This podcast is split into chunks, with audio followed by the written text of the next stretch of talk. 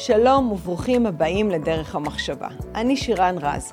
בכל פרק אני אראיין אנשים מרתקים ואני אעלה תכנים מגוונים ובעלי ערך שיעזרו לנו להבין איפה אנחנו חיים. וברכה לכל המאזינים והמאזינות. היום אני רוצה להקדיש את הפרק הזה לזכרם של כל ההרוגים והנרצחים במלחמה הקשה שאנחנו עוברים. וגם בתפילה ותחנונים לבורא עולם שיחזרו כל החטופים והשבויים שלנו. איזושהי הערה שנורא חשובה לי כן לתזכר אותה בתחילת הפרק, ערוץ הפודקאסט הזה הוא לא ערוץ חדשות והוא גם לא במה להרצאות, אלא הכוונה היא לשוחח עם המרואיינים, לשוחח עם האורחים, כדי לצאת מהחוויה של אנשים חנותים סביב פאנלים. אני חושבת שאנחנו, מגיע לכולנו שיח אינטלקטואלי גבוה יותר, עמוק יותר, ולדבר עם האנשים, ולכן אני גם מבקשת ממכם לשלוח לי שאלות לפני שאני משוחחת בעצמי עם המרואיין. משה פייגלין היום הגיע אלינו בפעם השנייה, ואתם שלחתם די הרבה שאלות גם בפרטי וגם בערוץ עצמו. אז אני גם משוחח וגם אציף את כל השאלות שנשארו פתוחות אצלכם. אז שלום למשה פייגלין, אני לא הצגתי אותך כי כאילו לא נראה לי שיש מישהו שלא מכיר אותך. טוב, ברוך השם. כן. משה, אני רוצה דווקא להתחיל איתך עם איזושהי שאלה שהיא קצת פילוסופית. בשביעי לאוקטובר השתנו חיינו, ואפשר לשמוע כמעט מעל כל במה, מתחת לכל עץ רענן, שינוי קונספציה, נפלו הקונספציות, צריכים לשנות דיסק, ואני מחזירה את הכדור אליך, כי אתה בן אדם שמאז שאני לפחות מכירה אותך כמה עשורים, אתה דבק באותה אמונה, באותה דעה, באותה דרך. האם ייתכן שאתה גם שבוי באותה קונספציה? ו- ומעבד את זה בתוך איזושהי, נקרא לזה, תוכנת הפעלה תודעתית, ערכית, ככה זה עובד. אז כולנו בקונספציה, השאלה היא לא אם אתה בקונספציה, השאלה היא אם הקונספציה שלך היא אה, מחוברת למציאות, היא אמיתית. ואז ישנה שאלה עוקבת, במידה והיא סותרת את המציאות, האם אתה מסוגל לעדכן את, ה, את תוכנת ההפעלה שלך, קו נטוי הקונספציה, כן? אז את צודקת שאני דבק בקונספציה שלי, אבל הקונספציה שלי כבר 30 שנה מוכיחה את עצמה שוב ושוב ושוב כקונספציה נכונה. אבל... להזכירך, אני, אני הייתי האיש שהקים את תנועת זו ארצנו כדי להילחם באותם הסכמי אוסלו ארורים, שבעקבותיהם קיבלנו את שואת העוטף, ובעקבותיהם נהרגים לנו עוד ועוד חיילים עכשיו בעזה. אבל... הסכמי אוסלו הוציאו מעזה את צה"ל, שעכשיו נלחם שוב כדי להיכנס לעזה, נכון? נכון. אז הקונספציה שמתוכה יצאתי נגד אותם הסכמים, ושילמתי מחיר יקר, ומשפט המרדה, ומה לא, אני חושב שהוכיחה את עצמה כנכונה. נכון, אבל uh, אם אני זוכרת נכון וגם רשמתי את זה לעצמי שאתה ישבת בוועדת חוץ וביטחון עוד uh, במבצע צוק איתן ובכל זאת שאתה בזמנו לא התעקשת לתקן את הכשלים שזיהית כמו שהיום אתה uh, מתעקש? בוודאי שהתעקשתי. תספר לי רגע קצת על הכשלים שזוהו כבר אז בתפקיד שהיית. קודם כל, אני התנגדתי לעצם הכניסה לעזה אז.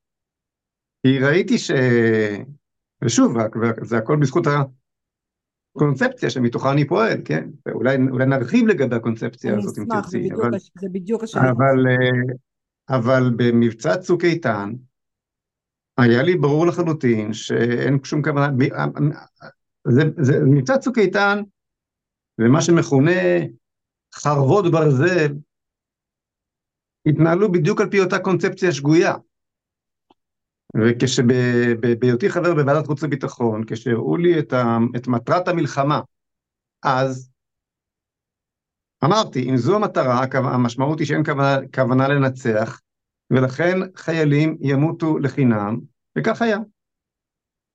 עכשיו, להאשים אותי שאני לא, לא, לא, לא תיקנתי את הדברים? לא, לא, לא היה לי אז, וגם כרגע אין לי את הכוח לתקן את הדברים. מה אני יכול לעשות חוץ מאשר לזעוק בשער ולפעול לכך שכן יהיה לי כוח לתקן את הדברים. זה, זה מה שאני עושה. זה לא קשור לשאלה אם הקונספציה נכונה או לא. אמ, לא, אני אגיד לך לאן זה לוקח אותי, שאם אם, אם הקונספציה שלך היא נכונה ואתה תכף תרחיב עליה, אז איך אתה יכול לממש אותה בבחירות הבאות? זאת אומרת שבעצם אתה בוחר, הולך לבחירות עם עוד מפלגה ימנית, שאלה אם אנחנו לא מחלישים את הגוש הימני, את האידיאולוגיה הימנית, אה, ואנחנו בעצם מפוררים אותה. ואז, ומפה אני רוצה גם שכן תרחיב מה, מה הדבר הזה, מה המצע שאליו אתה חותר להגיע, אה, ואני אוסיף פה עוד איזה נדבך שתתייחס אליו, ש... אתה יודע מה, אני אדבר אחר כך על נתניהו, אני ארצה, אני ארצה את זה בנפרד, אה, על, ה, על המענות והטענות נגדו.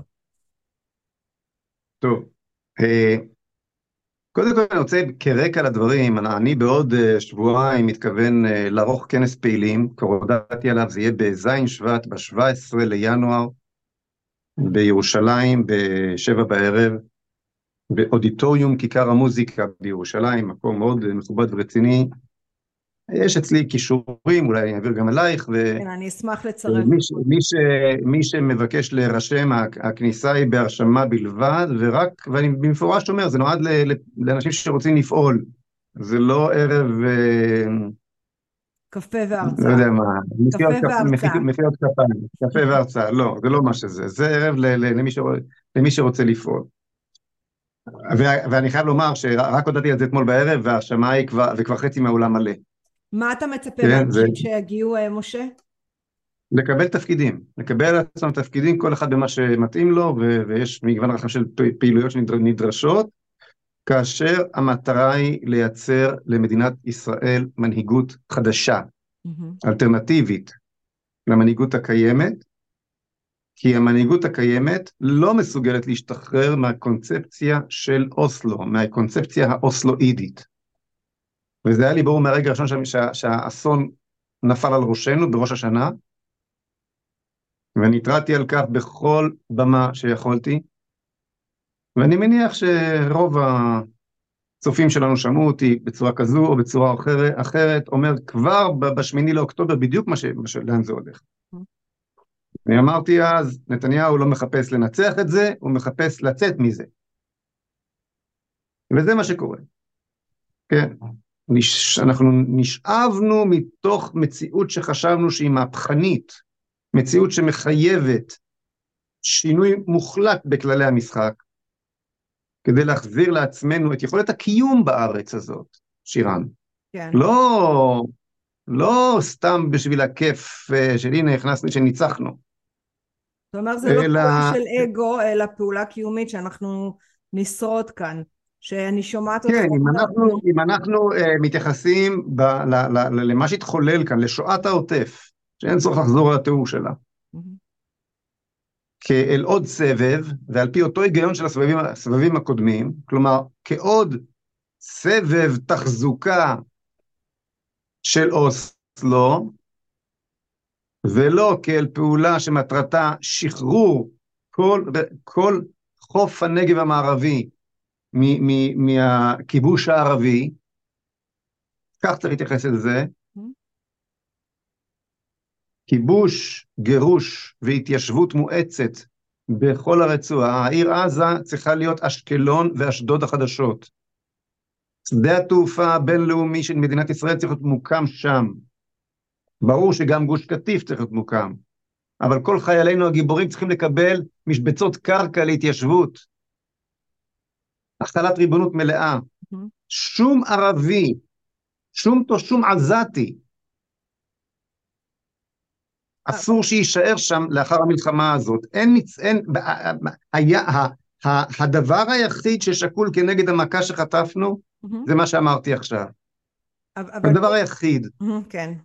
אה, אה, כל, כל, כל דבר אחר, שנבין, שירן, כן. כל פתרון אחר, משמעותו ניצחון פנומנלי של עזה. פנומנלי. הריסות עזה הולכות להיות הסטלינגרד שלהם. על כל בית שיהרס העולם יבנה להם חמישה, מודרניים. כן. כרגע סינואר בחלום הכי מתוק והכי ורוד שלו. סליחה שאני מקלקל לאנשים את המצב רוח. אפילו מצרים שעוד רגע בפשיטת רגל הסכימה להעביר להם כספים לבנייה מחודשת של עזה, אז אני מאוד מתחברת למה שאתה אומר. כן, מה שקורה לעזתים ולרכוש שלהם מעניין את צוותו.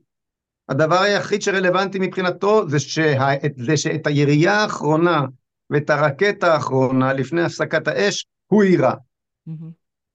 וזה מה שקורה, וברור שכך יהיה, והוא במצב של כוח, הוא זה שמכתיב את התנאים כרגע למה הוא מוכן ולמה הוא לא מוכן, אחרי שלושה חודשים. זאת אומרת, כל העסק הזה מנוהל על פי הקונספציות הישנות, על פי הקונספציה הישנה של אוסלו, לא של שינוי מוחלט בכללי המשחק, בחשיבה שלנו קודם כל. אני לא רוצה להילחם בעזה כתגובה, אני לא רוצה להילחם בעזה כהגנה עצמית. אני גם בכלל לא נלחם בחמאס, אני נלחם בעזה. מול נחל עוז, שחטף מעשים ש, ש, ש, ש, שהנייר לא סובלם את תיאוריהם, אוקיי? לגמרי. נמצא, נמצא כפר ערבי, מרחק מאות מטרים בודדות, שממנו יצאו כל הפורעים הללו. מה, מה, נשים, מה... גברים וטף, אחד, אחד, יצאו משם גברים, נשים וטף, בזזו, ערפו, אנסו, מה שאת רוצה. בתיו, נכבש עכשיו, זה בתיו עומדים, ותושביו לא מגורשים.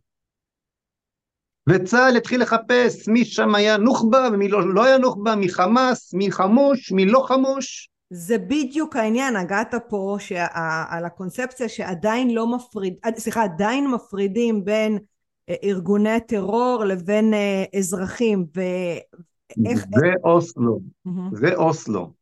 באוסלו. צריך להבין שאוסלו הוא פועל יוצא של הופעת המחשבה הפרוגרסיבית בעולם כולו לפני 30 שנה. המעבר מן הפוסט-מודרניזם מ-המ. אל, הפרו, אל ה progress, מחיקת כל הזהויות וכל המהויות. כתב אז אה, שמעון פרס את, הספר, את ספרו מזרח התיכון החדש, למעשה טשטוש כל הגבולות הלאומיים. רבין אמר אז, אין לנו עסק יותר עם אה, אה, אויבים, אין, אין יותר אויבים, יש שואפי שלום ומתנגדי שלום משני צידי הגבול, הווה אומר, בתרגום לימינו אלה, הבעיה שלנו היא לא עזה, הבעיה שלנו היא החמאס שם, ונערי הגבעות כאן. זה האויב. ומחרה מחזיק אחריו, אחרי התפיסה הזאת, הראש האינטליג'נס, המעריך הלאומי אה, האלוף חליבה, ואומר לנו, אה, חמאס מורתע, הבעיה היא בכלל אקלים, זו בעיה יותר קשה מהחמאס, וברגעים אלו ממש, אחרי מי השב"כ רודף? אחרי נערי הגבעות. ורם בן ברק, סגן ראש המוסד לשעבר, אומר שהם יותר מסוכנים מהחיזבאללה. כן, מתחוללת... חלוצי אה, הגבעות ששומרים לנו על, על, על, על, על, על הסיכוי ל, ל, אה, אה, האחרון לכך שלא תהיה מדינה, מדינת חמאס שכזאת, גם ביהודה ושומרון. זאת אומרת, כל התפיסה כן. האוסלואידית הזו עודנה מושלת בכיפה אצל, אצל כל ההנהגה הצבאית והביטחונית שלנו, לא רק צבא אלא גם מוסד ושב"כ, ובוודאי שגם ההנהגה הפוליטית, ומתוך התפיסה הזאת הם אה, אה, אה, הפכו גם את המלחמה הזאת, שהיא מלחמת קיום, ואחרי אחרי, אחרי המחדל של השביעי באוקטובר, וסעדי במרומים, אין לי מושג איך החליבה הזה נשאר בתפקידו, שנייה אחת, הוא עדיין אומר שאנחנו לא בסכנה קיומית. זאת אומרת, הבן אדם עדיין, והוא כדוגמה לכל הפיקוד הבכיר, לא מבינים את האירוע. לא מבינים את האירוע. ואני אומר לך, שירן, כדאי שיקשיבו לי טוב טוב, מי שלא מבין את האירוע יחטוף, יחטוף אותו שוב. בסדרי גודל הרבה יותר גדולים. אבל מישהו, ברגעים אלו, ברגעים אלו ממש, ברגעים אלו ממש, הרשות, מה שמכונה הרשות הפלסטינית, הטובים, כן? כן? כן. הערבים הטובים. כן. כלומר, ארגון טרור אש"ף, שהסכמי אוסלו הפכו אותו למדינה, ולצבא, וחימשו אותו בנשק ישראלי ובכסף אמריקאי ובמה לא. ברגעים אלו ממש, הארגון הזה מתארגן בצורה הרבה יותר מוצלחת ומודרנית, עם נשק אמריקאי ועם, ועם אימון אמריקאי. זה לא יאומן. על מה הם מתאמנים? על בדיוק אותו דבר. על פשיטה, על, על, על, על אה, ערים, על בתי ספר. מה תעשי כששוטרי הרשות פתאום, שצה"ל עדיין בונה עליהם כמכשיר לעצירת הטרור בגבולות, ממש כך. Mm-hmm. אני מדבר באופן, מתוך, מתוך, יש לי סימוכים לכל מה שאני אומר, אוקיי? בתרגילים הצה"ליים הם משולבים במגננה. אלה המחבלים הללו שמתאמנים לעשות לנו שביעי באוקטובר כפול 200. והם גם ברגעים אלו ממש. צריכה מלאה דרך אגב. אז, לא אז החבר'ה הללו, אז החבר'ה הללו, כן, אה, אה, אה, אה, מישהו מסוגל לעצור מתקפה של החבר'ה הללו בו זמנית על אה, אה, אה, 100 בתי ספר לכל אורך העוטף יהודה ושומרון, בירושלים, בצפון, בדרום, בכפר סבא, בנתניה, בכל מקום. מישהו מסוגל לעצור את זה? לא. בחדרה? לא. זה, זה אותם מרחקים שהגיעו הנוח'בה, זה, זה 20 קילומטר לכל היותר. את, את, את, את מבינה מה אנחנו מדברים כאן? מי יעצור אותם? השומר בכניסה לג, לגני הילדים? השומר בכניסה לבית הספר? כלומר, אתה עדיין נמצא בתוך קונספציה שהביאה לך אסון, ואתה לא כל... ו, ו, ו, ו, ו, ו, ואנחנו מדברים על סכנה קיומית, משום שאי התגובה הנחרצת והברורה שהופכת את כל השולחנות ומשנה את המציאות הגיאו, הגיאופוליטית במזרח התיכון ומקרינה כלפי חוץ שעד כאן הבעל הבית השתגע, המשחק הישן של אוסלו כבר לא קיים. אנחנו מאבדים לחלוטין את אחרון הפירורים של ההרתעה שעוד הייתה פה, אנחנו מעודדים את כל כוחות הפרוקסי של איראן מסביבנו להתארגן, והריר יורד לכולם, מהחוסים ועד החיזבאללה. איראן צועדת לפצצה ללא כל, עכשיו שום דבר לא עוצר אותה. באמת, מר אה, חליבה, ראש האינטליג'נס הישראלי, זה לא קיומי? זה האם אימא של הקיומי. אז הקונספציה שאת מדברת עליה היא קונספציה שחייבת להיעלם מן, מן העולם. אז למה זה לא קורה? מה, כולם שם מטומטמים? זה בדיוק, כי הרי יש הרבה האשמות שתשעים, הרי רוב האשמה נופלת על הדרג הביטחוני, אולי 90 אחוז מהבעיות בדרג הביטחוני. אז את מי אנחנו מאשימים? את מה, קרן וקסנר, שבעצם חינכה את הקצינים ואת המפקדים? איך אנחנו, איך אתה, כשאתה אה, תהיה בתפקידך, תוכל להשפיע על הדרג הביטחוני שישנה את התפיסה הזאתי? כי הרי אי אפשר, לש... אני חושבת, להאשים רק אה, את קרן וקסנר או, או, או, את, או, או את אה, האדוות של הסכם אוסלו. תראי, מי שאשם באופן ישיר במציאות האיומה, הקשה ביותר מאז מלחמת השחרור, כולל הסכנה הגדולה ביותר לקיומה של מדינת ישראל שהייתה, הפוגרום הנורא ביותר שהיה מאז השואה, you name it, מכל זווית שתשפט, מכל זווית שתסתכלי על הדבר הזה. זה פוגרום שהוא יותר חמור מבחינת הנפגעים מליל הבדולח. בטח יותר מכ... את יודעת כמה, את יודעת כמה נהרגו בקישינייב, הפוגרום המפורסם, שעליו ביאליק כתב את גיא ההריגה? כמה זה... יהודים נהרגו שם? 300? 50, 50. 50? 50, כן. 50. בואו נבין, היה לנו יום שואה. כן. אנחנו רוצים לקבל חודש שואה? שנה של שואה? מה, מה, מה, מה עוד צריך לקרות כדי שנתעורר? אתה לא מרגיש שהתעוררנו, משה? לא, לא, העם מתעורר. כן. והמנהיגות שלו עושה כל שביכולתה. כשאני אומר מנהיגות, אני מתכוון כל שכבת ההנהגה הישראלית, הביטחונית, הפוליטית, התקשורתית והפיקוד, והפקידות הבכירה. לא אוקיי? Okay? והאקדמית כמובן, והאקדמית כמובן, ותכף אני אגיד מה מאגד את כל השכבה הזאת. יש כאן פער מטורף בין העם לבין הנהגתו. העם מוכן לכל, העם נמצא במקום מופלא מבחינת הנכונות להקרבה, מבחינת הגבורה האישית, מבחינת החיבור לזהות היהודית שאנחנו רואים בקרב הלוחמים. זה, זה, זה דברים שלא היו כאן מעולם, ואני אני, אני נולדתי בארץ הזאת, אני כבר בן 61, אני התגייסתי לצה"ל ביום הולדתי ה-18. אני קצין, עשיתי מילואים עשרות שנים, אני ראיתי מלחמות, אני יודע, אני יודע, אני יודע על מה אני מדבר, לא היה, לא היה כדברים הללו. הנאומים, החוצבי ו... לבבות, מחוברים לדת, לא ליהדות, לא התקיעה לא, לא היה, לא היה דברים כאלה. Mm-hmm. לא היה דברים כאלה. לא היה דברים כאלה. העם נמצא במקום מופלא, מופלא, וההנהגה שלו בקצה השני. עכשיו, מה מאגד את כל הגורמים הללו שאני מדבר עליהם? ההנהגה הביטחונית, ההנהגה הצבאית, ההנהגה התקשורתית, האקדמית, הפקידות הבכירה, מה מאגד את כל אלו? מה? כולם הגיעו לתפקיד, לתפקידם הבכיר, mm-hmm. וקל מאוד להראות את זה, בעיקר בצבא אגב, בזכות נאמנות מוחלטת לקונספציה, לאוסלו. אתה רואה שהצבא, את, את השורות בהר הרצל ממלאים בזה אחר זה בני הציונות הדתית, באחוזים, באחוזים הגבוהים ביותר. אתה לא רואה אף אחד מהם בפורום מטכ"ל.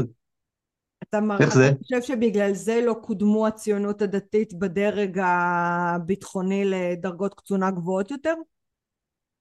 כן, אומר לך אלוף בריק, עם עופר וינטר, היה אלוף פיקוד דרום, השביעי באוקטובר הנמנע. Mm-hmm. למה עופר וינטר לא קודם?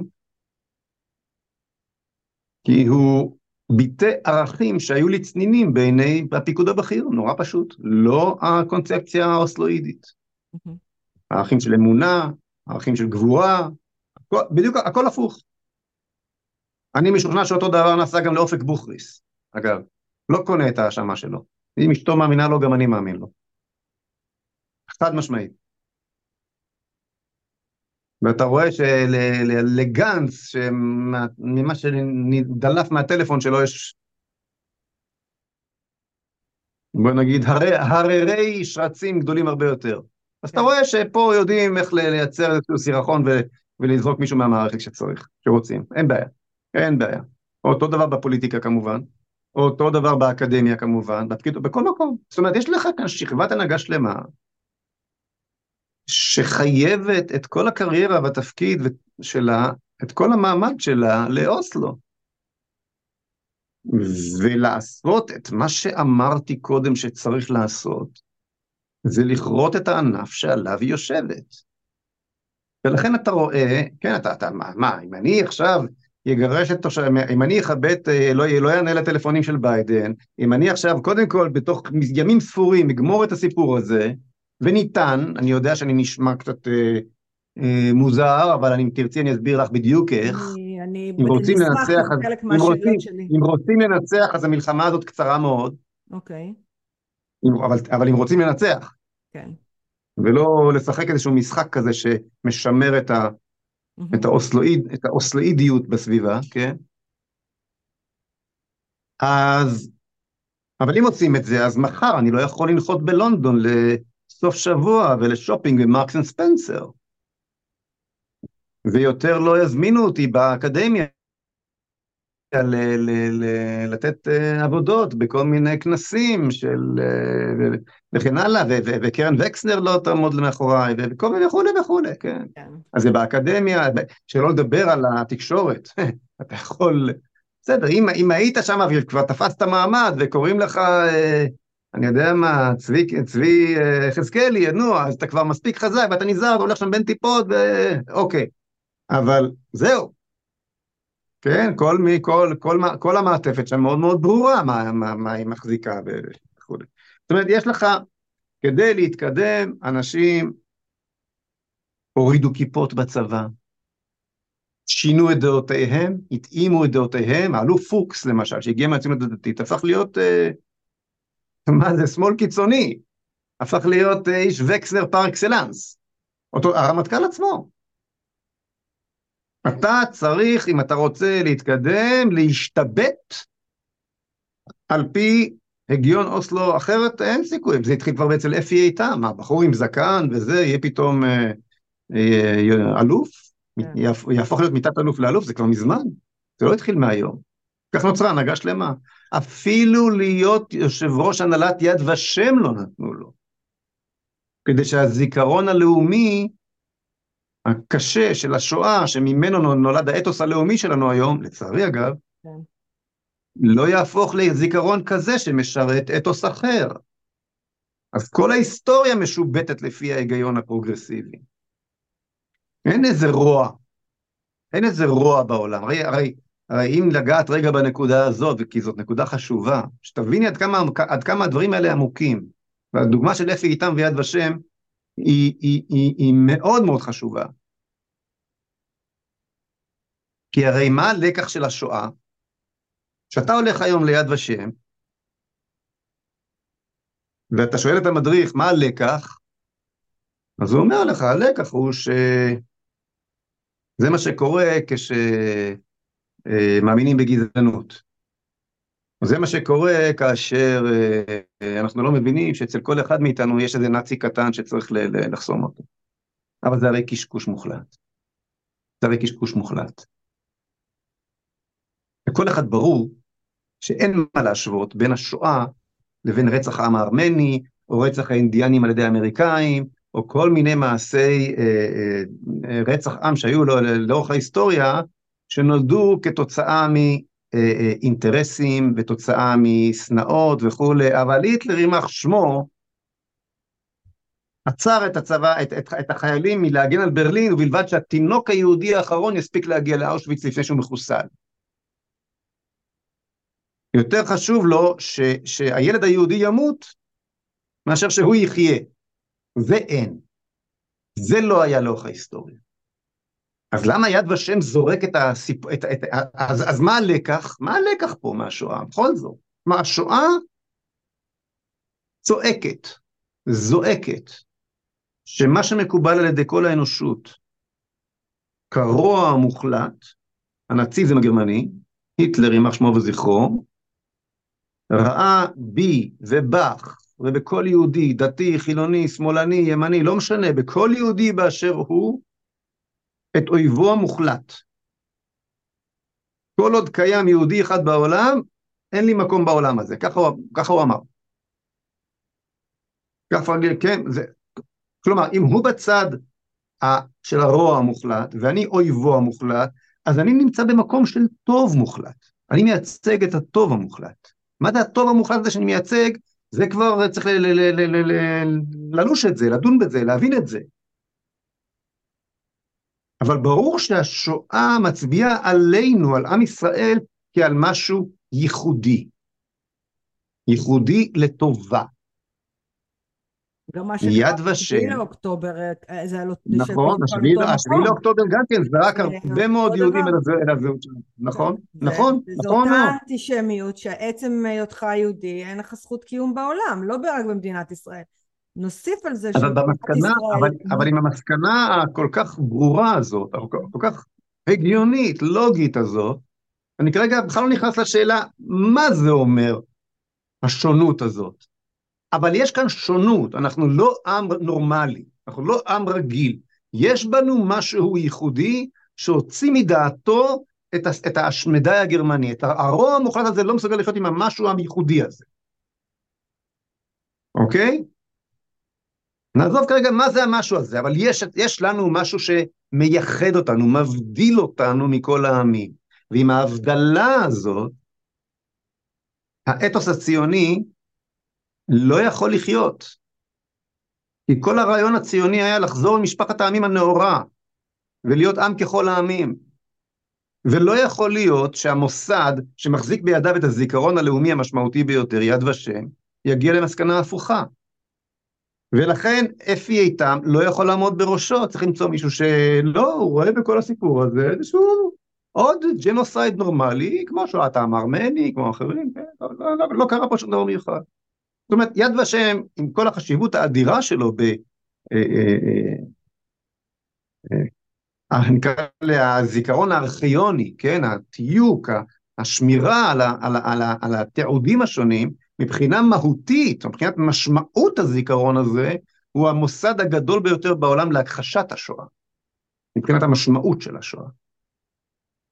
אבל משה, כאילו... ואת ההכחשה הזו, כן. ואת ההכחשה הזו אנחנו חייבים להמשיך, ולכן לא ניתן לאחד כמו אפי איתם. אז, אז, אז שנבין עד כמה הדברים האלה עמוקים. זה לא רק בצבא, זה שכבת הנהגה שלמה, שצריכה לעבור מן העולם. תראה. ואנחנו לא נוכל לתקן פה שום דבר לפני שלפחות את, ה, את נקודות האחיזה שלה בהנהגה הישראלית אה, אה, נשחרר מאיתנו. איך? איך, משה? אתה מבין את העומק של הציפורניים שהם נועצים אה, בנקודות מפתח. אתה מדבר פה על אפי איתם שבאמת אה, אישיות אה, יוצאת מן הכלל. אתה מדבר פה גם על עליונות יהודית, שאני דווקא חושבת ש, שזה חלק מהקונספציה שלפני השביעי לאוקטובר, כי העליונות היהודית שחשבנו גרמה לנו לזלזל באויב, לחשוב שאנחנו חושבים במקומו, לחשוב שאנחנו יודעים מה הוא רוצה. היה לנו איזושהי אה, הנחת יסוד שאנחנו חושבים שהוא חושב כמונו, שאם יהיה לו טוב, שאם יהיה לו כסף, שאם יהיה לו עבודה, אז הוא יאהב אותנו, אז הוא יתחבר אלינו. אז אולי יש משהו בעליונות היהודית הזאת שהיא מחנה משותף רחב לכולם, גם בימין, גם בשמאל, ואולי פה הבעיה, זאת אומרת, החוסר ענווה אולי, החוסר צניעות מול הצד השני, מול הגורם, מול האויב. כי, כי הרי, הרי אם אנחנו רואים את החמאסניקים משחקים לנו בגדרות ואנחנו מצחקקים ולא מתייחסים לכל ההתראות, אז זה בא מהמון אגו ועליונות, זה, זה משהו כאילו לי מרגיש עוד יותר עמוק, שחושבים שזה עוד יותר אה, חפורים פנימה בתוך האדמה, אז, אז איך עוקרים את הדבר הזה? איך, איך מתחילים להוציא את זה בכלל? קודם כל, זאת לא עליונות, יהוד, עליונות יהודית, המושג okay. אוקיי. עליונות יהודית הוא מושג שהומצא על ידי השמאל הכבד על, כדי לנגח okay. את, אה, את, אה, את הרעיון היהודי המוסרי.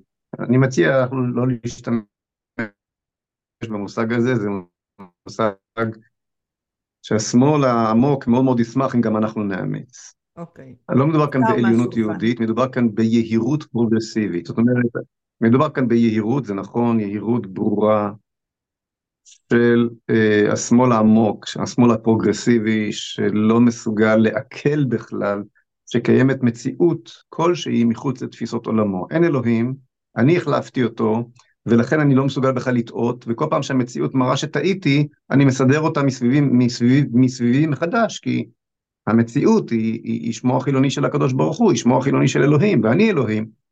כלומר זה שאני למשל התרעתי שיעופו טילים כבר באוסלו, שיעופו טילים על אשקלון, קטיושות על אשקלון, וזה אכן קרה, זה לא ישנה את דעתו של שמאלני אחד כשזה באמת קורה, כי, כי, אה, כי מציאות היא דבר גמיש, ואני כל פעם ממציא אותה מחדש בצלמי כדמותי, כי הרי אני בא בנעליו של האל וכן הלאה, אז, אז זה, זה פסיכוזה אה, מן הסוג, תראי, כדי להבין את הדבר הזה, צריך להיזכר ב... הסיפור המופלא של אנדרסן בגדי המלך החדשים, כן?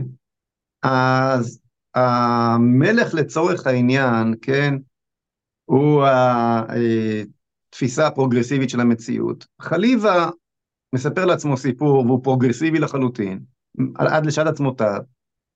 אה, הוא מספר לעצמו סיפור שהחמאס מעוטל עוד 15 שנה. עכשיו באות התצפיתניות ואומרות להפך, אז אז, הם, הם לא, אז, אז הוא מצחקק, כמו כבר, כשהם כבר בגדר הוא מצחקק ומתהפך לצד השני במלון באילת. כי מי אתה, מי את בכלל התצפיתנית, ומה שאת רואה לעומת המציאות שאני המצאתי. בדיוק כפי שהציבור שראה את המלך מסתובב עירום, הריע לבגדיו. למה? כי המלך אמר שהוא לבוש. אז כנראה, שמה, כנראה שהוא לבוש, כי הוא אמר שהוא לבוש. וחוץ מזה, השכן שלי מוחא לו כפיים, והאיש משמאל מוחא לו כפיים, כלומר, גם הגנרל שאתמול ראיתי בפאנל בערוץ 12 אמר שמורתע, וגם הרמטכ"ל אמר שמורתע, וגם אני אומר שמורתע, אז כולם מוחאים כפיים. אבל המלך עירום, מי זה הפייגלין הזה, הילד הקטן הזה שצועק שהמלך עירום? מי הוא בכלל? סתם קיצוני, ימני, מתנחל, לא יודע מה, פרימיטיבי, דתי, אני יודע מה. לא צריך להקשיב להם, לא צריך להקשיב להם. אנחנו, כך קיבלנו את זה. כך קיבלנו את זה, אוקיי? ואני התעכבתי על אפי איתם ויד ושם רק, רק כדי להסביר שהעסק הוא הרבה יותר עמוק מהצבא, אבל הסיפור הוא בוודאי בצבא, הוא בוודאי בפוליטיקה, הוא בוודאי באקדמיה, וכאן צריך להוריד, אני אמרתי שוב ושוב, לקחת את כל ה-D9ים שיש עכשיו ברצועת עזה, להעמיד אותם בשורה, להוריד סכין לעומק של 30 שנה עד אוסלו ולגרד את כל שכבת ההנהגה שהשתבתה כלפי מעלה, וסיננה, וסיננה את כל הווינטרים ואת כל ה... אה, אה, אה, הגיבורים, בעיקר מהציונות הדתית אגב. את שואלת אותי מי יחליף אותם? אלה, תעשה את וינטר רמטכ"ל עכשיו, עכשיו, אל תחכה לסוף המלחמה, עכשיו קח את עופר, עופר וינטר, תעשה אותו רמטכ"ל. זה מה שצריך לעשות. מי יעשה את זה? זהו, רק העם יכול לעשות את זה. איך העם עושה את זה? איך? באמצעות ראש הממשלה שהוא בוחר. אז, אז, אז אי אפשר לפתור בשום צורה ואופן את נתניהו מאחריות. אני לא טוען שהייתה לו מלאכה קלה, אבל זו הייתה האחריות שלו בסופו של דבר. ומי שאומר שהוא לא יכל, אז חביבי, תבוא אל העם ביושר ותגיד, אני לא יכול, זה וזה המציאות. ותסביר למה, אבל אם אתה משתף פעולה, אם אתה, אם אתה לא חוזר אליו ומסביר לו את זה, אז אתה נושא באחריות. אתה אומר שאין שום בעיה להחליף אותו. בדיוק... אני רוצה רגע... לא, אני אומר, אני רוצה רגע... אני אומר, הביקורת של כלפי נתניהו, הביקורת של כלפי נתניהו היא לא ביקורת על כך, היא לא מתעלמת מכך ששכבת ההנהגה הישנה עשתה לו את המוות, וממשיכה לעשות אותה, את המוות. זה בדיוק מה ששאלתי, כן. לא, לא, כן. זה ברור שעושה לו את המוות. כן. הביקורת היא אחרת. תראי, כאשר, כאשר נתניהו עלה לשלטון ב-96, 1996, כנגד כל הסיכויים, חצי שנה אחרי רצח רבין, שכל העם פה היה מזועזע והכל. אז איך, זה, איך קרה הנס הזה? הוא בעצם עלה לשלטון על גלי התנגדות אה, אה, חריפה ביותר אה, להסכמי אוסלו, התנגדות שעבדך נאמן, אני, אני הובלתי, הקמתי את אה, זו ארצנו, חסמנו כבישים, מה לא עשינו? וזה יצר את, ה, את, ה, את המהפך המדהים הזה, שבמקום שמעון פרס נבחר אה, נתניהו ב-96. מה עשה נתניהו ב-90, עוד באותה שנה? עוד באותה שנה. רץ וחיבק את ערפאת. במקום לבטל את הסכמי אוסלו, שעל גבי ההתנגדות להם הוא, הוא, הוא, הוא, הוא, הוא עלה לשלטון, הוא רץ וחיבק את ערפאת. כלומר, נתניהו הבין שקשה, קשה לעשות את מה שצריך. ואמר למעשה, אם אתה לא יכול להתגבר אליו, תצטרף אליו. בנקודה הזו אני עוצרת אותך רגע, משה. אני רוצה, בדיוק בנקודה כן. הזאת, כי אני חוזרת לעזה. בדיוק, בדיוק מהמקום הזה שבנימין נתניהו באיזשהו מקום מבין שהמערכת קשה וסבוכה וקשה מאוד לפרק אותה. אני, מה שמטריד אותי זה הציפורניים החזקות שאנחנו נאח... שאוחזים אותנו האמריקאים. זאת אומרת, אני רגע רוצה לחזור לעזה.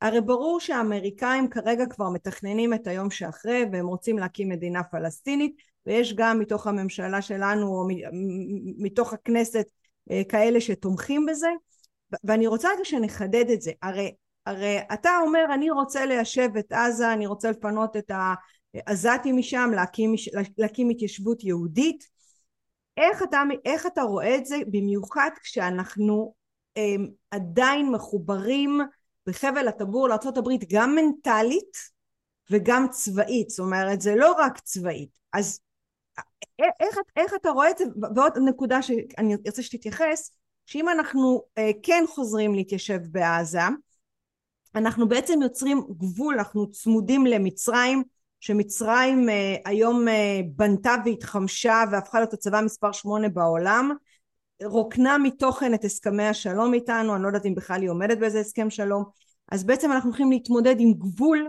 מאוד מאוד אה, חזק של צבא מערבי מודרני שלא אוהב אותנו.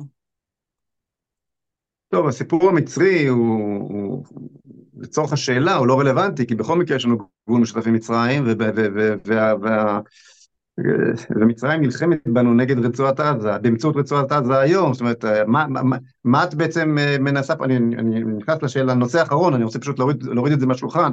הרי את לא מצפה שבמידה ומצרים תחליט לתקוף אותנו, שמי שיגן עלינו יהיו העזתים, נכון? אז מה זה משנה?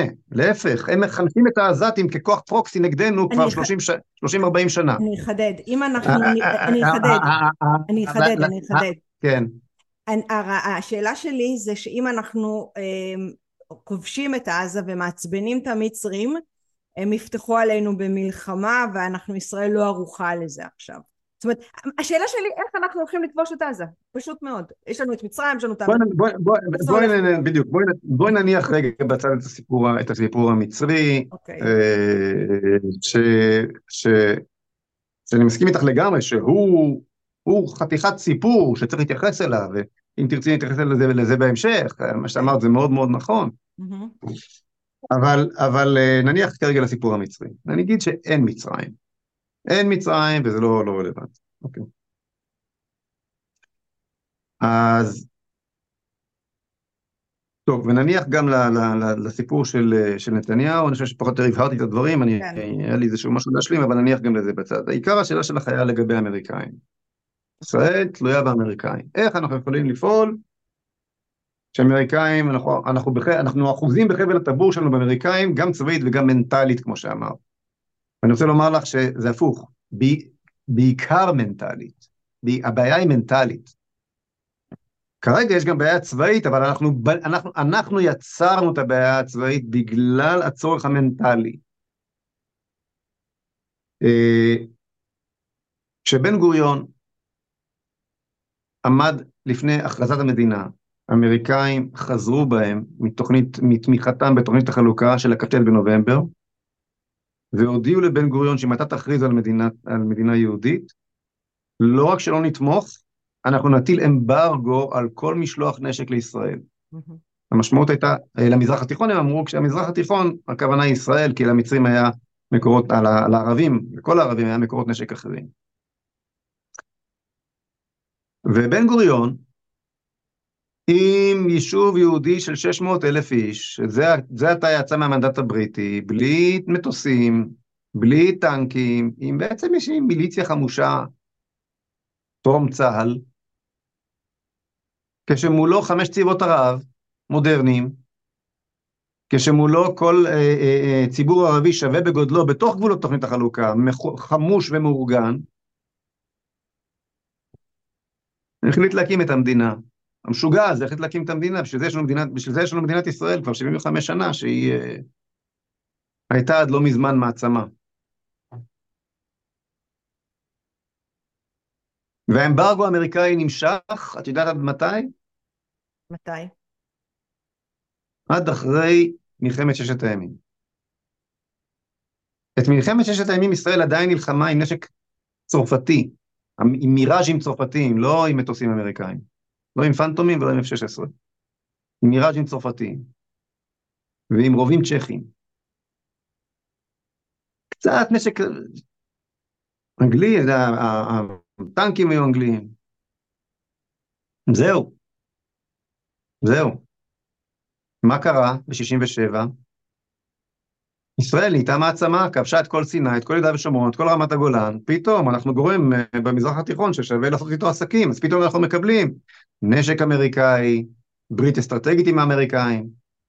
ככה זה עובד בין מדינות, זה לא, אין, אין, אין אהבה, יש אינטרסים. אנחנו עושים עכשיו את הכל כשאנחנו נשמעים לאמריקאים כדי לאבד את התמיכה שלהם. אנחנו נותנים, הם ייקחו. נותנים להם כל מה שהם מבקשים, הם ייקחו, בוודאי.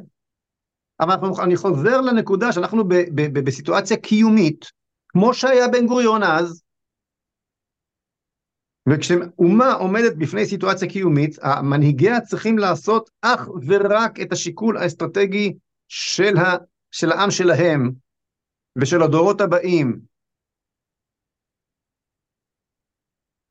וחיילים נהרגים בגלל ההכתבות של ביידן יום-יום. אני יכול לנקוב בשמות ובקרבות, ובה מתחולל כשמסוק לא נותן סיוע וחייל נהרג, ואני משתתף בהלוויה שלו. לא רוצה לומר את השם, כי, כי אני מכיר את ההורים שלו. רגע, משה, אתה אומר פה משהו ממש ממש אה, חמור. אתה אומר שהאמריקאים מתערבים ברמה הטקטית לגמרי בתוך המלחמה ולא מפעילים כוח ואנחנו מקריבים את הילדים שלנו בגלל המדיניות שלהם? זה חדש לך? זה... זה חדש, זה רגע, זה, זה הפתיע אותך מה שאמרתי עכשיו? חדש לי ברמה, כן, ברמה הטקטית עד כדי ככה. אני מבינה שברמה האסטרטגית, המדינית, הם יושבים עלינו חזק, אבל לא ידעתי שהם אומרים לנו אם להרים אה, מסוק או להוריד מסוק או להשתמש בנשק הזה או נשק אחר. זאת אומרת, אה, זה, זה מזעזע. המצב, המצב, המצב היום הוא שצה"ל לא משטח ולא מרכך יעדים ברמה שבה הוא עשה את זה בשלב הראשון של המלחמה עד, עד הפסקת האש הראשונה. חד משמעית. חד משמעית. והחיילים הגיבורים שלנו נשלחים אל תוך משימות מטורפות של טיהור בניינים מחדר לחדר ומקומה לקומה, מה שלא ראינו בעצימות שכזו בשלב הראשון, בשום אופן. בשלב הראשון כשירו עליך מבניין, הבניין קיבל ישר, תוך שניות, פגז מאיזה כטב"ם או, או, או, או כלי טיס אחר של חיל האוויר, ובזה נגמר הסיפור, בדרך לא, כלל. לא יכול להיות שפשוט נגמר לא. לנו התחמושת? כאילו, השערה, אין לי מושג, אני שואלת uh, שאלה uh, שאולי... בואי נעבור שלב שלב, אוקיי? אז קודם כל כן, קודם כל כן. אתה, אתה, אני, אני מנסה לענות לשאלה שלך, ואנחנו נמצאים בתוך איזה לופ כזה, mm-hmm. שהוא פשוט מטורף. בואי בוא, בוא נתחיל מהעניין המנטלי, כי הוא שורש העניין, כפי שאמרתי. אני, אני עדיין מדבר על התלות באמריקאים. אז אמרנו שהציונות רצתה שאנחנו נהיה עם ככל העמים. כן? במקום, במקום עם הבחירה ועם הבשורה, עם ככל העמים. שנהיה נורמליים. נרמול עם ישראל במסגרת רעיון מדינת הלאום המודרנית של עידן הנאורות. זה הרעיון הציוני, כן. הפרדת האל מן המציאות הגיאופוליטית. כן. אבל מה לעשות, אנחנו במלחמת דת. חד משמעית. אנחנו במלחמת דת, הוכרזה לנו מלחמת דת, הם קוראים לזה מבול אל-אקצא, ואתה קורא לזה איזה משהו שפלט המחשב, חסר, חסר כל משמעות. נו, מי ינצח? חשבו לשנות... הוא יודע, הוא יודע מה, מה המטרה שלו, הוא, הוא, כשהוא נכנס לטבוח בקיבוץ בארי, הוא רואה את אל-אקצא. בכל בית שם תמונה של אל-אקצא. של, של כל מפקד, של כל uh, קצין, של כל uh, מג"ד אצלם, איך שלא תקרא לזה. הר הבית, הוא נלחם, יש לו יד, יש לו מטרה, יש לו בשורה, יש לו חזון. מה אתה? כלום, זכות ההגנה העצמית. עשית לי, אני אעשה לך חזרה. מי ינצח? זה בכלל לא משנה כמה נשק יש לך, כמה נשק יש לו, אוקיי? אז החזון שלך הוא, הוא להיות נורמלי, הוא להיות, הוא פשוט להתקיים, כמין, לא יודע מה. לא ברור. זכות ההגנה העצמית. זה החזון שלך. ויש לך בעיה. כולם שונאים אותך. כולם מזכירים לך כל הזמן מסביב שאתה לא מתקבל למשפחת העמים. כשווה בין שווים. אתה לא מתקבל. נכון. האו"ם עסוק רק בגינויים שלך בעיקר, לא, לא את צפון קוריאה ולא את סוריה, רק אותך הוא מגנה כל היום. כל השכנים שלך נלחמים בך כל הזמן. והנה נפתרה הבעיה. יש לנו על מי להישען. רק על אבינו שמעבר לאוקיינוס. על האמריקאים. זאת אומרת, התלות המנטלית באמריקאים נובע מן, נובעת מן הרצון להיות עם ככל העמים, נורמלי, יש לנו את הדוד סם, הוא איתנו, ברית אסטרטגית וכן הלאה, אין לנו, אנחנו, הוא מאפשר לי לחשוב שאני נורמלי, לא עם, כבר לא יהודי, ישראלי.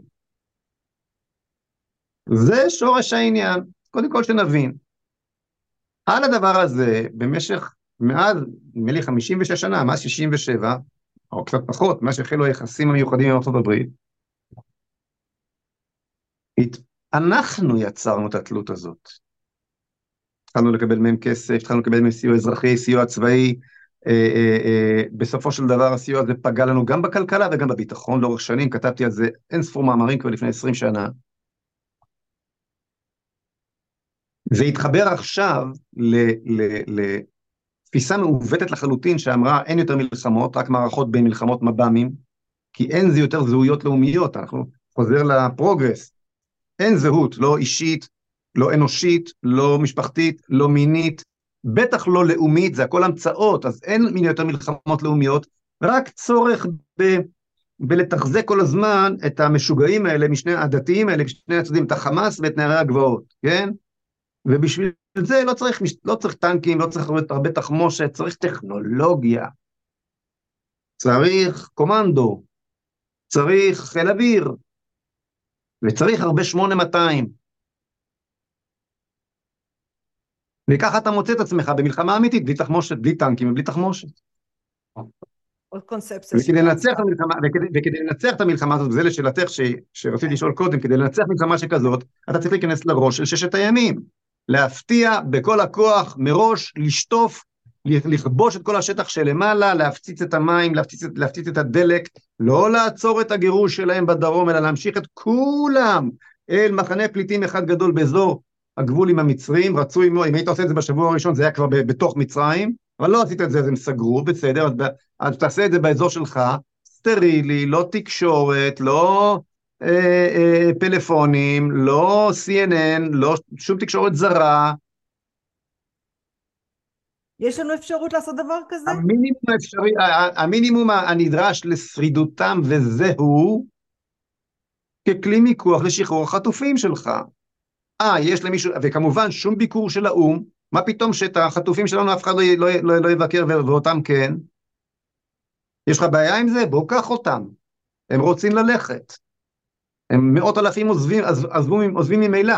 רבע, רבע מתושבי הרצועה עזבו, לפי צבי יחזקאלי, מאז עליית החמאס. תעזור לזה לקרות, ומשלמים הרבה מאוד כסף כדי, כדי לעשות את זה.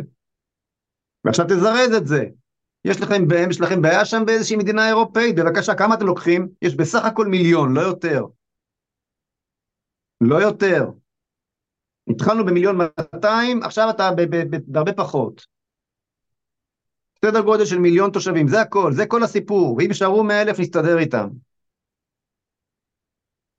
אתה צריך להחליט מה אתה רוצה, מה החזון שלך. להפציץ את המים, אז, אז את כל החלק העליון אתה יכול לשטוף. יש לי חבר שהוא מהנדס בעל שם עולמי, עשה חישוב כמה זמן ייקח רק לדחפורים של צה"ל, שנמצאים עכשיו ברצועה, לשטח את כל הרצועה, בלי חומר נפץ, בלי F-35, בלי טנקים, בלי כלום, רק עם דחפורים. כמה? אה, פחות מ-11 יום, 10 נקודה משהו. גם, ואתה יודע... מישהו התווכח, איזה מ"פ צמא התווכח עם החישוב שלו, אמר לי שלדעתו זה ייקח חודש.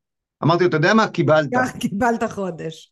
קיבלת. אתה יודע שמרדכי קידר עשה חישוב, הוא אמר קטאר יצרה את הבעיה, קטאר יכולה לפתור, ואז הוא עשה חישוב כמה אנשים יש בעזה, הוא אמר יש להם את השטחים, יש להם את המטוסים, תוך נכון, שבוע הוא יוכל להעמיס את כל העזתים לקטאר. אבל לא, זה, זה לא משנה כרגע, זאת, השאלה היא מה האוריינט... מה החלום שלך? אם החלום שלך הוא אוסלו, אז אתה תשמיע או תשמור אותם בכוח. כן. אם החלום שלך הוא ארץ ישראל, זה שלי, אתה מייצר כאן מציאות שכבר מזמן העסק הזה היה נפתר. אתה שקוע בתוך קונספציית אוסלו, זה מה שאני מנסה להסביר. כן. עכשיו, אז את החלק העליון אה, אה, במהירות רבה, ואז תן להם לחנק. רגע, אתה נותן להם דלק, תשמעי, זה מטורף. אתה נותן להם דלק שאיתו הם מפעילים את האוורור, שהם יכולים בכלל לנשום אוקיי. במנהרות. אתה נותן להם מים, אתה נותן להם חשמל שאיתו הם שואבים את הביוב החוצה. זה, זה, לא, זה מטורף. ת, ת, אל תסגור את הברז ותפתח, תפציץ את הברז, תפציץ את מאגרי הדלק. סיוע הומניטרי, עלק. סיוע לחמאס. אתה מסייע להם לשרוד מצד אחד, ושולח את החיילים שלך להילחם מולם במלוא כוחם מצד שני. מה, למה? כי זה, כי, כי זה נותן לך את החיוך של ביידן. אה, מה הולך פה? מה הולך פה? אתה, אתה, אתה מתייחס אל כל האירוע כאל עוד סבב, סבב משודרג. זה דברים שאני צעקתי עליהם מהשנייה הראשונה, לי ברור לחלוטין שלשם נתניהו ייקח את זה, בדיוק מאותה סיבה שהוא רץ וחיבק את ערפאת ב-96. If you can beat them, join them. משה עכשיו... אין לנתניהו את ה... נתניהו הוא לא האיש להפוך שולחן. כן. ולהילחם נגד כל, ה... כל, ה... כל הכוחות הללו ששובטו כלפי מעלה מאז אוסלו, ולכן הוא צריך להתחלף. הוא צריך להתחלף במנהיג שמוכן לשים את הראש שלו בשביל עם ישראל. נקודה. מנהיג מתודעה אחרת, לא עם תודעת אוסלו. זה מה שצריך לקרות. הפלת לי אסימון עכשיו, הפלת לי אסימון, אה, כאילו עכשיו זה ברור לי, כי הקשבתי לך הרבה גם ברעיונות אחרים, וכל הזמן אמרת אה, שאנחנו יכולים לנצח את עזה בלי הסיוע האמריקאי, בגלל זה התעקשתי על השאלה הזאתי, את החלק המנטלי הבנתי, והיה קשה לי להבין אותך בחלק הצבאי, כי אמרתי רגע איך אנחנו ננצח, בסדר יש אמונה, יש אידיאולוגיה, יש אה, רוח לחימה, אבל איך ננצח בלי בלי אה, תחמושת ואז בעצם מה שהסברת כרגע וזה חידד לי את השאלה וסגר לי אותה לא רק חידד אותה שבעצם אפשר לנצח את עזה גם בלי כל התחמושת כמו שנתת דוגמה עם החבר המהנדס שלך שתוך אה, חודש אפילו אה, שפרגנת לו אפשר לשטח את עזה. זאת אומרת זה עניין תפיסתי איך אתה נלחם וגם בלי העזרה הצבאית של ארה"ב אפשר לנצח את עזה וזו הנקודה סופר חשובה שגם המאזינים אה, שלי כתבו לי שהם רוצים אה, שתחדד את זה. חד משמעית, הבעיה היא לא נשק, לא תחמושת, אלא קונספציה. הבנתי. בעזה אני עכשיו מדבר, כן. בעזה. כן, כן, אני מדברת על עזה. זה כבר שונה, אבל, אבל בעזה בוודאי. כן. עכשיו, אה, אה, אה, שום דבר, שום דבר זה לא קלי קלות, אוקיי? ברור. אבל הנקודה היא שאנחנו זקוקים לנשק האמריקאי כדי לא לנצח. למה? כי כשאתה מחליט לא לנצח ולשמר את המציאות האוסלואידית, המלחמה היא ארוכה. זה פינג פונג כזה, לחפש פירים, להיכנס לשם, לא להשמיט את הבניין, אלא לטפס. מעליו, לא להשמיט את החמאס, לשלוח לו דלק ולשלוח מולו, לייצר מין מציאות כזאת של חזרה אל המרחב שבו אתה מכיל את האירוע. כמו שאומרים, השפה האוסטרואידית של הצבא שמכיל את האירוע, אוקיי? מלחמה כזאת היא, היא, היא, היא דורשת הר, אה, הרבה מאוד זמן והרבה מאוד תחמושת וכל הזמן להפציץ דיונות וכל הזמן לייצר עוד ועוד תמרונים ופה אין לנו, אז צריכים את האמריקאים. אה, עכשיו אתה תבוא לאזרחי ישראל, תגיד להם, נו, מה לעשות, צריך את האמריקאים, אין ברירה. את מבינה? זה, זה הסיבה והמסובב התהפכו אצלנו, נכנס, אנחנו נכנסנו בגלל הסיב, התלות המנטלית והקונספטואלית ללופ שכזה, שבו אנחנו לא רוצים לנצח, אז אנחנו מגדירים את המטרה מיטוט החמאס במקום מיטוט עזה, וכיבוש עזה וגירוש עזה, אז כבר בהגדרה החלטנו לא לנצח, עכשיו מדברים בכלל להחזיר אותה, את מי שגורש לביתו. נכון, שמעתי. כן?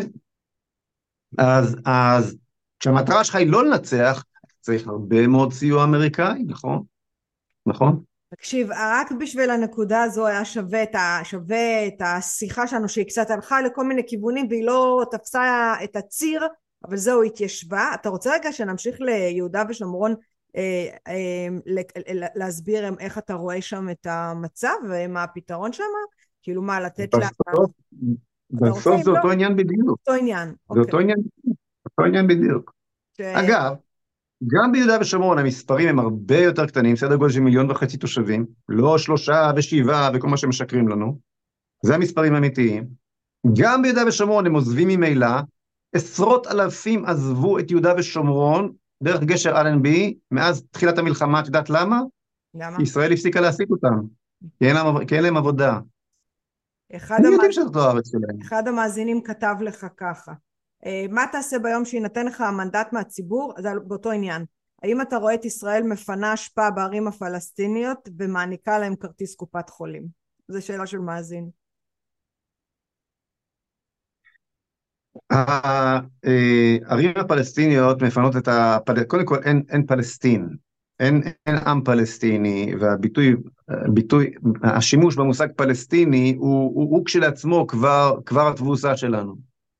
כלומר, כשאנחנו הכרנו בכך שיש עם ילידי מתחרה על הארץ הזאת, עם שהומצא רק בשנים האחרונות, מבחינה היסטורית, לא היה ולא נברא, אין לו היסטוריה, אז כבר, כבר הפסדנו.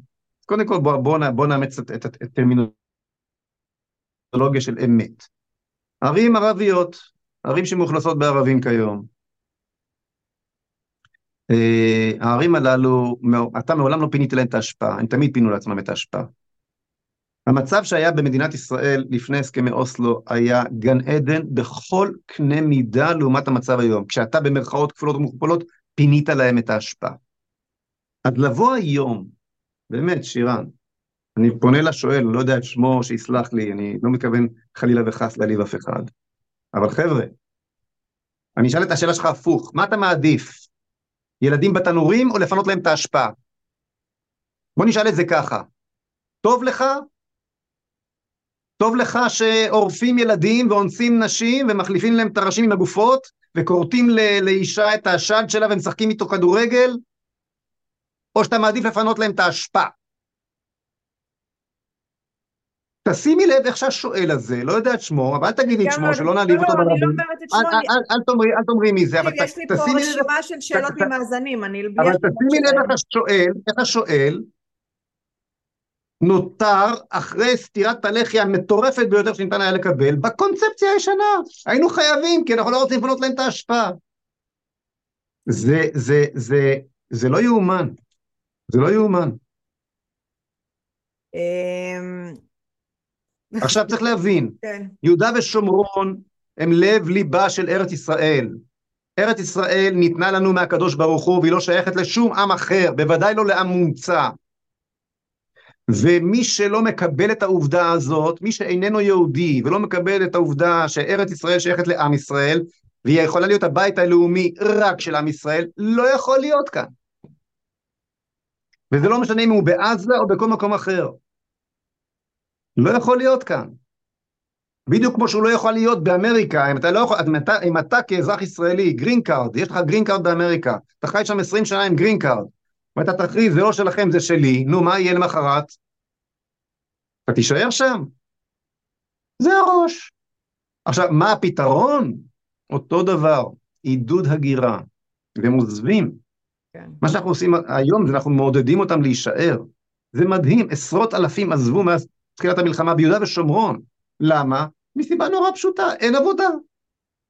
מה אנחנו עושים? הפוך.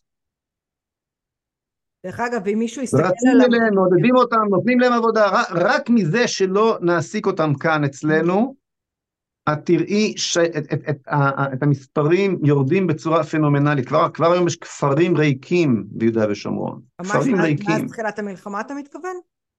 עוד קודם לכן, זה תהליך שהחל עוד קודם לכן, תהליך מבורך. יש כאן מאחורי הקלעים, הקדוש ברוך הוא כאן עושה מהפכה. האישה הישראלית, כולל החילונית, היא היחידה שיולדת ילדים היום בעולם. כן, נכון. הציוויליזציה, המיקרו-ציוויליזציה נקרא לזה, הישראלית, היא היחידה שצומחת. כל. השאר, מזרח ומערב, אמריקה ורוסיה וכולם, העולם הערבי, טורקיה, מי שאת רוצה, צונח מתחת לשתיים למשפחה. כן. הרבה מתחת לשתיים למשפחה. זה, יש כאן משהו מטורף שקורה כאן, וזה קורה כאן גם ביהודה ושומרון. כן, המספרים, ש...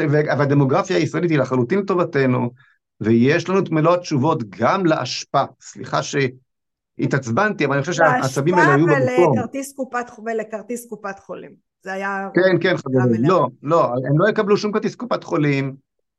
מי שיחליט בכל זאת להישאר כאן אחרי נאמנות מוחלטת, אה, הוכחת נאמנות מוחלטת לעם ישראל, מבחני שפה וכולי וכולי, יוכל להיות תושב קבע, זה הכל. עם כל זכויות האדם שמגיעות לו. מי שלא, יתכבד וימצא ויגשים את שאיפותיו, שאיפותיו הלאומיות, הלאומיות בכל אחת מ-22 מדינות ערב. אין שום בעיה. קשה אותך, המדינה הזאת הוכנה להיות יהודי. מה? אני אומרת, קשה לעצבן, קשה לעצבן אותך, ואני רואה שקצת הצלחנו. לא, זה באמת, אנחנו נמצאים במציאות, לשמוע את השאלות האלה לפני השביעי באוקטובר זה דבר אחד. אבל לשמוע את זה אחרי, אחרי השביעי באוקטובר,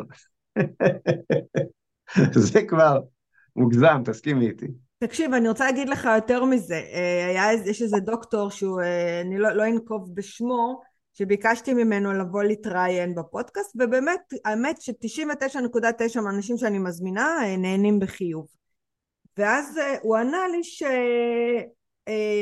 מרגיש לא בנוח להתראיין, כי יש תחושה שיש אנשי ימין בפודקאסט, והוא לא התראיין, הוא בחר לא להתראיין. עכשיו אמר, אני אומרת לעצמי, ואחר כך ראיתי אותו לפני שבוע שהוא נואם ב, ב, איזשהו כנס של שלום עכשיו. אה, ואני, ואני אומרת, אז באמת, הוא, הוא לא היה מוכן להתראיין בפודקאסט שהוא לא מפלגתי. אני לא בן אדם שבא מאיזושהי אג'נדה אה, פוליטית, אה, אני יהודייה, אני ציונית, אני דמוקרטית, אני ליברלית, אני, אני מחוברת לעם שלי, ליהדות, אבל, ואני, ואזרח מן השורה, שזו יוזמה פרטית שלו, זאת אומרת, ועדיין הוא הרגיש לא בנוח, ואני אומרת, ואני, ואני מגלגלת את השאלה אליך, שאתה עכשיו הולך אה, לרוץ מחדש אה, לבחירות, ו, ויש בינינו כאלה שלא נפל להם האסימון בסביל לאוקטובר, האם אתה חושב ש, שאתה תצליח מחדש לרתום יותר אנשים אליך, למרות, למרות שכאלה עדיין מקובעים? כאילו, מה, מה התחדש עכשיו שלדעתך תוכל להצליח לעומת הפעם הקודמת? תראי, שירן, אה, אני לא חושב, עזבי כרגע מה אני הולך לעשות, אני אכריז על זה, כמו שאמרתי, בצורה okay. אוקיי. מסודרת, ואני לא הולך להיכנס לפרטים פוליטיים, מעבר לעקרונות שאני מדבר עליהם. אבל אה, אני לא חושב שיש לי אה, זכות בחירה בכלל. מה זאת אומרת?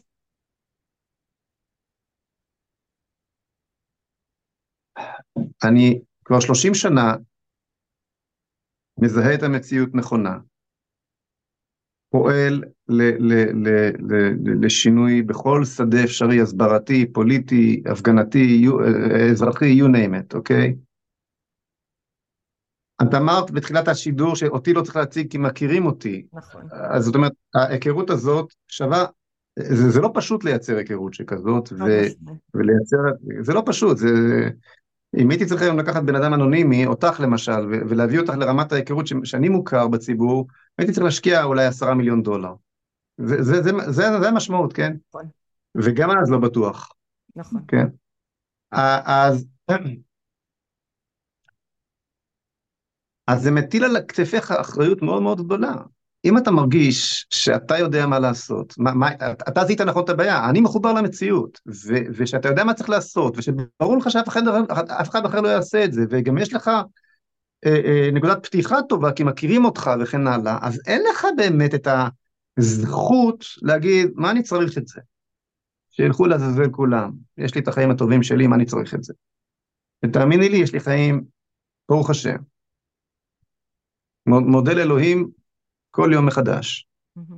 אז, אז, אז אין לי, אין לי את הזכות uh, לא לעשות את זה, אין לי, אין לי, אין לי, אין לי זכות בחירה בכלל. הבנתי, זו מין חובה פנימית שאת מוסרית וחברתית. זה לא, כן, זה בכלל, זו בכלל לא שאלה, זה, זה, אני מרגיש שאני חייב ל, ל, ל, לעצמי קודם כל. אני זוכר שעמדתי פעם ב... באיזשהו אירוע בקרני שומרון, אחרי זו ארצנו ואחרי הכל, ובאה אליי איזו שכנה מאוד משכילה ואמרה לי, תשמע, אתה כבר עשית את שלך, אתה, אתה יכול לנוח בשקט כי אתה, אתה הפגנת, אתה עשית, אתה חסמת כבישים, אתה עשית את זו ארצנו, אתה כבר עשית וזה, וכאילו היא אמרה, אני עוד לא מרגישה שאני מילאתי את חובתי, אבל אתה כבר יכול, ואני לא מרגיש ככה, כן. אני לא מרגיש ככה. איזה יופי. לא, לא מרגיש, לא מרגיש ככה בשום אופן, כי, כי, כי מה, אנחנו במציאות מסוכנת ביותר. כן. עכשיו, תשמעי, גם ב, ב, במובן הפוליטי, אם אתה איש שמאל, כמו הפרופסור הזה, הרי למה הוא לא ספר אותך? לא הוא, לא צריך, הוא, לא, הוא לא בא להתראיין אצלך כי הוא לא צריך אותך. הוא לא צריך אותך.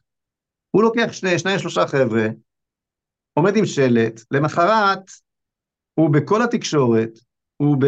מי, מי הארץ, מי הזה, מה... הוא, הוא, הוא מקבל כסף אירופאי, כסף מדינתי, כסף אה, לא יודע מה, הוא ש... נשטף בכסף, אוקיי?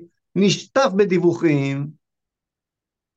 זאת אומרת, הפעילות, נקרא לזה החוץ פרלמנטרית שהוא יעשה, מיד תקבל את אה, אה, הגיבוי וההדהוד וה... אה, ואת מנופי, מנופי מכפילי הכוח, הרבה יותר ממכפילי הכוח, של כל מוקדי הכוח שאינם נבחרים. מערכת המשפט תעמוד לצידו, מערכת הביטחון תעמוד לצידו. אם הוא יקרא לסרבנות למשל, אז uh, יצטרפו אליו, במקום שהוא יוקע, כל מיני מפקדים הכי בכירים, רמטכ"לים, הצטרפו אליו, אה, וכן הלאה וכן הלאה, ראינו כל מה שראינו, זאת אומרת, אותו הוא לא צריך, מה הוא צריך את הפודקאסט שלך? את תשאלי אותו שאלות קשות, תפריעי לו, אז רק תפריעי לו, מה הוא צריך את זה? כן, הוא לא פחד, הוא פחד מהשאלות שאני הולכת לשאול. את רק תפריעי לו הרי, את תפריעי לו עם העובדות, את תפריעי לו עם המציאות. אם אני אעשה הפגנה, לא של שלושה, של שלושים אלף, מול נתניהו, בבלפור, תהיה לזה איזושהי משמעות? הבאנו גם 200 אלף, אה, אם את זוכרת, הפגנות ימין גדולות, אז מה זה עשה? כלום. אז ברור שאני לא אשנה את מדיניותו של נתניהו עם, עם, עם הפגנות. כל הימין מפגין כל הזמן, ונתניהו ממשיך להגשים את המדיניות של השמאל. ולא רק הוא, כל ממשלות הימין. בגין מסר את כל סיני. אבל אם השלטון של נתניהו יאוים על ידי, אנחנו בסיפור אחר, רכשתי מנוף לחץ. נכון? כן, חד משמעית. ואם אני, אה, ואם אני אה, אה, שהמשחק הזה, שבו נתניהו מגשים את מדיניות השמאל, ולא חושש מעונש אלקטור... אלקטורלי, כי מי בימין ירצה ל, ל, ל, ל, ל, להרים לשלטון את גנץ או את אה, לפיד, נכון? אז הוא נמצא במרחב, אה, יש לו, יש לו מרחב, יש לו, יש לו את, ה, את הג'וקר ביד. אני עולה לשלטון עם קולות הימין, אני מבצע מדיניות שמאלנית כדי לנסות לקבל לגיטימציה ולהישאר על הכיסא, ולא משנה מה אני אעשה, אני אחזור ואיבחר. ואת הדבר הזה חייבים לשבור. את הדבר הזה חייבים לשבור, והתוצאה הסופית היא שהאסונות הכי כבדים, וה... ו- ואת רוב רובם של מסירות השטחים וחורבן הבתים והיישובים ביצע הימין, וחזר ונבחר על ידי הימין. נכון. ואת הדבר הזה חייבים אחת ולתמיד לשבור. כי אנחנו נכנסים בתוך, אנחנו במין ספירלה היסטורית כזאת, ששואבת אותנו כלפי מטה. תביטי מה שקורה כרגע, שירן. אני מביטה. יש לנו ממשלת, יש לנו ממשלת, ממשלת ימין על מלא, במאמצים עילאיים, שנולדה רק בגלל שהשמאל החרים את נתניהו. אחרת הוא היה עושה איתם אה, ממשלת אחדות וזורק החוצה את הימין, את, את, את סמוטריץ' וגנץ ובן גביר, נכון? רק כי הם החרימו, קיבלת לראשונה באמת ממשלת ימין על מלא, ומתוך רחמה פועלת הממשלה האמיתית, שזה גנץ ואייזנקוט, ומנהלת לא רק את המלחמה באופן ישיר, אלא גם את היום שאחרי, והכל, כל האסטרטגיה. זאת אומרת, יש לך היום, שוב פעם, גבייה ימנית, גבייה לאומית, שבתוכה רוכש, אה, רוכש את מדיניות השמאל. אנחנו את ה... את ה הדיכוטומיה הזאת, את הטרלול הזה, חייבים... עכשיו, מי שאשם זה רק הימין, לא השמאל. כי הימין מעולם לא הציב, לא הציב מדיניות סדורה, כן. אלטרנטיב, אלטרנטיבית לאוסלו. אבל את שמעת כאן עכשיו בפודקאסט הזה לאורכו ולרוחבו מדיניות סדורה, אלטרנטיבית, נכון? כן, כן אני חושבת, משה, שהשיחה היום הייתה ממש חשובה. אפילו שאני הרגשתי שפתחנו אותה קצת אה, אה, אני, אני, אני, אני מדברת בשם עצמי, כאילו קצת דידיתי עם השיחה כי רציתי להגיע לאיזושהי הבנה שהיא לא התבהרה לי, לקח לנו קצת זמן כזה לפצח את זה ואז בום, הרגשתי שזה נופל ואני מבינה את המדיניות שלך ואת החשיבה שלך ואת הדרך שלך ואני גם מבינה למה אתה דבק בה וכמובן שיש עוד, אפשר לדבר עד האינסוף בערך, אבל אני חושבת שהנקודה באמת הכי חשובה איתה זה על אה, ההסתכלות שלך שהיא מאוד אקטואלית למלחמה, אבל היא נכונה בדיעבד והיא נכונה לעתיד. זאת אומרת, אפשר להקיש ממנה אה, איזשהו, לא יודעת אם נקרא לזה קונספציה, אבל איזושהי תפיסת עולם שאפשר לרוץ איתה. זה, זה התחושה, ככה אני, ככה אני מתרשמת. ואתה יודע, אני חייבת להגיד לך עוד משהו, התראיינת, אני חושבת שזה היה בערוץ 13, אני לא בטוחה, אבל זה היה באחד הערוצים האלה. ב-11 אני חושבת. זה היה 11, עם, היה מראיין ומראיינת. שרון וקסנר ואורי לוי, כן, זה היה ב-11. בדיוק. אני, אז הם דיברו, וזה היה דוגמה שאם מישהו יראה את הרעיון הזה, הוא יבין בדיוק על מה דיברנו פה. הם פשוט ישבו כמו שני, שיסלחו לי, כן, אבל כמו שני חנותים, וניסית לדבר איתם על משהו אחר, והם לא הצליחו לקלוט. זה כאילו, היה שם איזה דיאלוג של קצת שיח אילמים כזה, שהם לא הצליחו להבין שמשהו קרה כאן בשביעי לאוקטובר, משהו קרס כאן, צריך לרענן את החשיבה, ו- ואתה במין נינוחות כזאת, עם חצי, לא, לא חיוך משמחה, אבל מין, מין אה, שלוות נפש כזאת, פשוט הצלחת לעמוד מול האטימות הזאת ולהסביר. אז אני, אני שואלת אותך שאלה שכבר היא ברורה מאליה, מאיפה אתה שואף את הכוחות? כנראה מתחושת הייעוד שדיברת עליה לפני עשר דקות. תחושת השליחות שלך. כי אני לא יודעת איפה אתה אה, שואף את הכוחות האלה. אגב, הרעיון הזה, שמנו אותו ביוטיוב, אפשר לצפות בו, וכדאי לצפות בו למי שלא צפה, וזה קיבל בתוך ימים אחדים סדר גודל של 40 אלף צפיות. אה, נו, אז לא סתם אני... בסך הכל ראיון, כן. הלב שלי.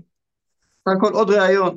כן, אבל, אבל כן, היה שם, אני אמרתי שם, אני רק אומר למי שלא צפה, שאני אמרתי להם ששום מחבל נוח'בה לא יצא בשביל לאוקטובר מהכפר מג'דל, לטבוח בקיבוץ בארי, מהסיבה, מהסיבה הפשוטה שהכפר מג'דל נכבש וגורש, והוקמה עליו, על חורבותיו, העיר אשקלון. נורא פשוט. ושום, ושום טיל לא נורא מהכפר איסדוד על תל אביב, מהסיבה הפשוטה שהכפר איסדוד נכבש וגורש, ועל חורבותיו הוקמה עיר אשדוד. מה לעשות? אין תשובה אחרת. היתרון של עזה הוא שבעזה אפילו לא צריך להחליף את השם, כי זה שם עברי, שם תנכי. נכון, שם תנכי. וגם ההיסטוריה שם היא עברית ותנכית, רצופה של שלושת אלפים שנה תרפ"ט אגב, סתם שנבין, אוקיי? כן. ואני שמתי שלט בקמפיין הראשון של זהות, כן, ב-2019, אה, בתל אביב, באיילון, אם עזה לא תהפך ליפו, יפו תהפך לעזה, לא יודע אם את זוכרת. אני זוכרת מאוד, בטח. אף אחד, עלה לי הרבה כסף השלט הזה, מה, מה המשוגע הזה שם לי שלט כזה באיילון, אף אחד לא הבין. נכון. אבל אני כל כך שמח שעשיתי את זה. ולו בשביל שידעו שיש כאן משנה סדורה, אין פה איזה עצבים, איזה כעס על מה שהם עשו לנו ועכשיו אנחנו נראה, לא, יש כאן משנה סדורה, קונספציה שפשוט מתבררת כמחוברת למציאות. אני גם אמרתי לו שם באותו ראיון לאורי לוי, הוא אומר לי, אתה, אתה משיחי, אתה הזוי. נכון, הוא אמר לך את זה. לא יודע.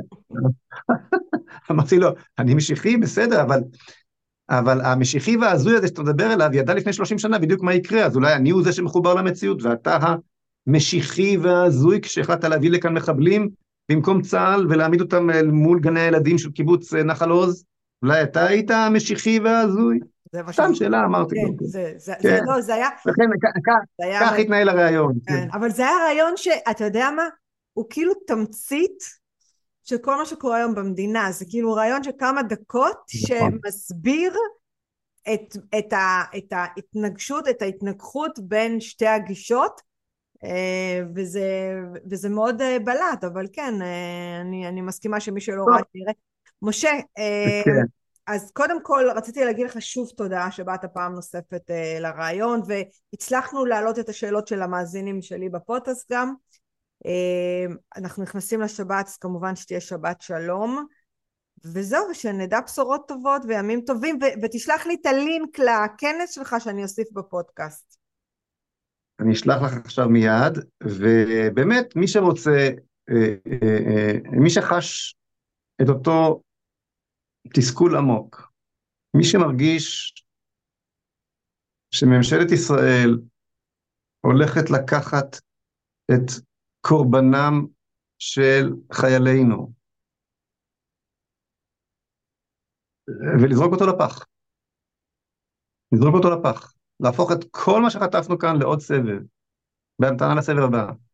מי שלא מוכן שגם הבן שלו והנכד שלו והנין שלו יכבוש שוב את עזה, והדורות הבאים יאלצו שוב לכבוש את עזה ולשלם את המחיר, אז שיבוא לכנס ויקבל, ויקבל תפקיד במהפך המנהיגותי שאנחנו חייבים לייצר כאן עבור עתיד ילדינו בארץ הזאת.